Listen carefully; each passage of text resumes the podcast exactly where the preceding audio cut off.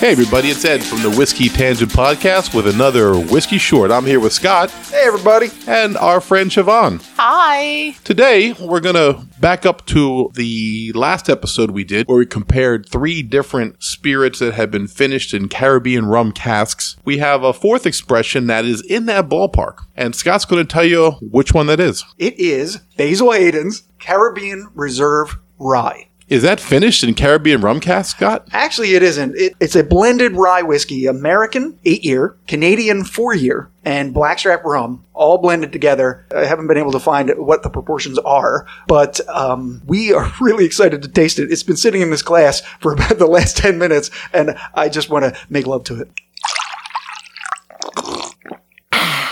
Whiskey Short. Wow. I, Sorry, I- sorry, Siobhan. Siobhan is actually the mayor of Jackie's Crossing, and she's joining us tonight for the first time ever on the Whiskey Tangent podcast, but we've known her for uh, quite a while. About a year. Uh, it's an honor, Your Honor. oh, well, thank you, gentlemen, for having me. Um, I've been listening to your podcast for a while now, and um, it's very exciting. Well, thank you. I heard you were elected in a landslide. Nobody else wanted the job. Oh, Oh, wow. Oh, man. But I tell you Wow. what, it's a thankless job. It but is a- I am thankful for it. Oh, I'm sh- I know they appreciate you I'm, I'm gonna cry. and your tremendous leadership. Listen, well, you have the honor of introducing the bottle. What does Basil Hayden say about itself today? Basil Hayden's. Inspired by the pioneering spirit of Basil Hayden's bourbon, we finish this intriguing blend of rye whiskeys with a touch of rum, balancing our signature rye spice with a subtle Caribbean sweetness. Nice. Can't wait. This unique release blends Kentucky straight rye whiskey with Canadian rye whiskey and a subtle touch of blackstrap rum. Like I said, Redundant. The result is an amber spirit with aromas of toasted oak, brown spices, and molasses. At a smooth 80 proof, the rye spice and oak flavors are perfectly complemented by the rum's inherent sweetness. For a well rounded spirit you can enjoy any way you like. oh, you know, uh, Siobhan, you may not know this, but Ed puts the asses in molasses. Oh, wow. Damn right. Get in the Man. seats, bitches. Listen, I have yet to be disappointed by any of the bourbons, ryes, or Irish whiskeys that I have enjoyed that have been finished in Caribbean rum. yeah, if you casks. listen to the last episode, we liked all all three, three, that we of them had. were delicious. Yeah, and and there's what s- several on the list that we want to try. And we shall try them. We have to try all of them. Is there truly any rum that you have tried that you have not enjoyed? Rum. Well, uh, Wow. I'm not a big rum drinker actually, uh, but to your point. Uh, an actual dark rum. Yeah. I don't, I think I've only tried one or two, like a real drink on the rocks. Scott and I both enjoy a nice dark and stormy, which is made famous with Gosling's uh, Bermuda dark rum and ginger beer. But we don't drink the Goslings like on the rocks. No, I have had some that you can sip as a, a spirit in that way, like on the rocks, the same way you, you could do, of course, with upscale tequila. But I agree with Scott that we don't have enough experience to sit there and say which rum is appropriate to drink with bourbon. Right. Well- Siobhan, do you know? No, I, you know, I, I really don't, but I think that's something you should look into for your next venture. It could be the rummy tangent. Right. right. I mean, we can, like, we talked about this before. We could do tequilas, we could do gins, we could do uh, rums, Uh, we could do anything. It's our it's our podcast. Right. A Our- bartender's rainbow. Right. Yeah. Our passion lies with the whiskeys, which is why we're doing what we're doing now. But certainly, But almost any barrel finished spirit would be probably in our wheelhouse. I agree with that. Interesting. Good point, Siobhan. Yeah.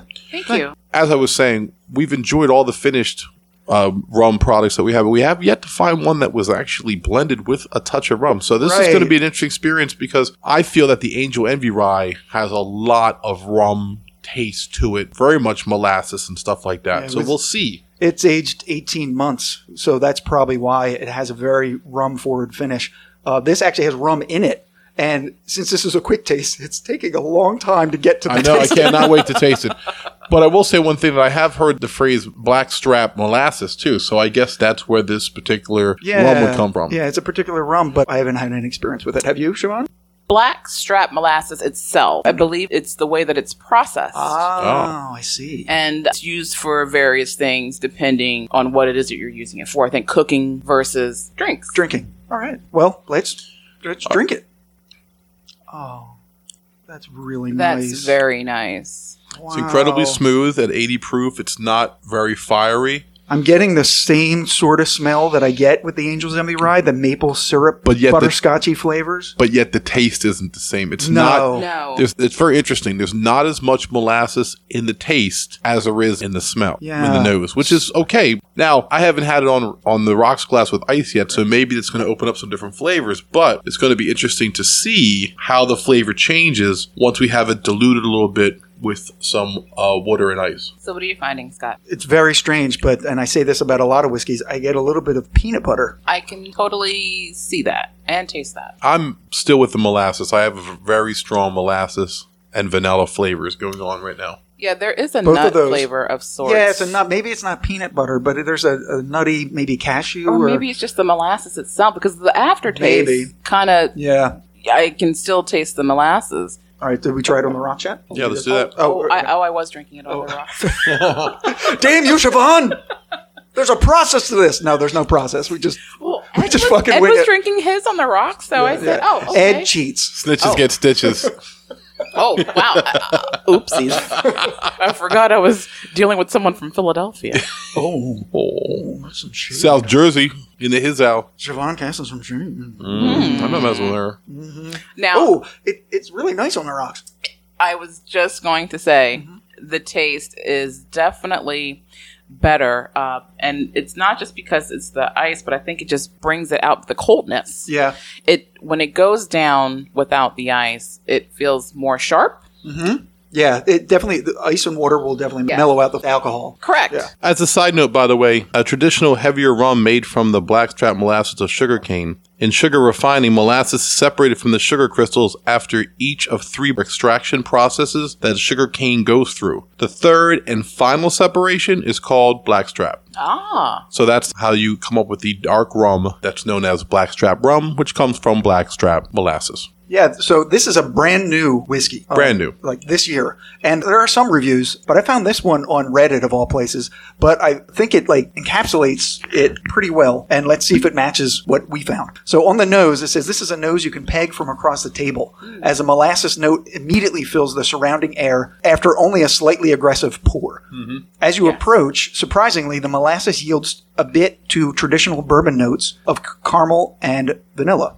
But just beyond those traditional barrel notes comes more molasses, this time combined with a distinct burnt sugar note, as if someone torched the top of a creme brulee. Yeah, I, can, I definitely see that. Yeah. Yeah. Ah. absolutely. These Toast. notes dominate from then on the diluted rye grain notes and then the dill herbal notes that are prevalent in standard Basil Hayden rye are also present, along with a slight lemon sweetness. wow. Um, the sum of these parts is an odd combination of punchy sweetness but otherwise muted character. So that's the nose. On the palate, so much molasses. Mm-hmm. Just a pure flavor of molasses from a jar. Very sweet with a bit of pastry, cookie. Think ginger snap without the ginger and a triple dose of molasses.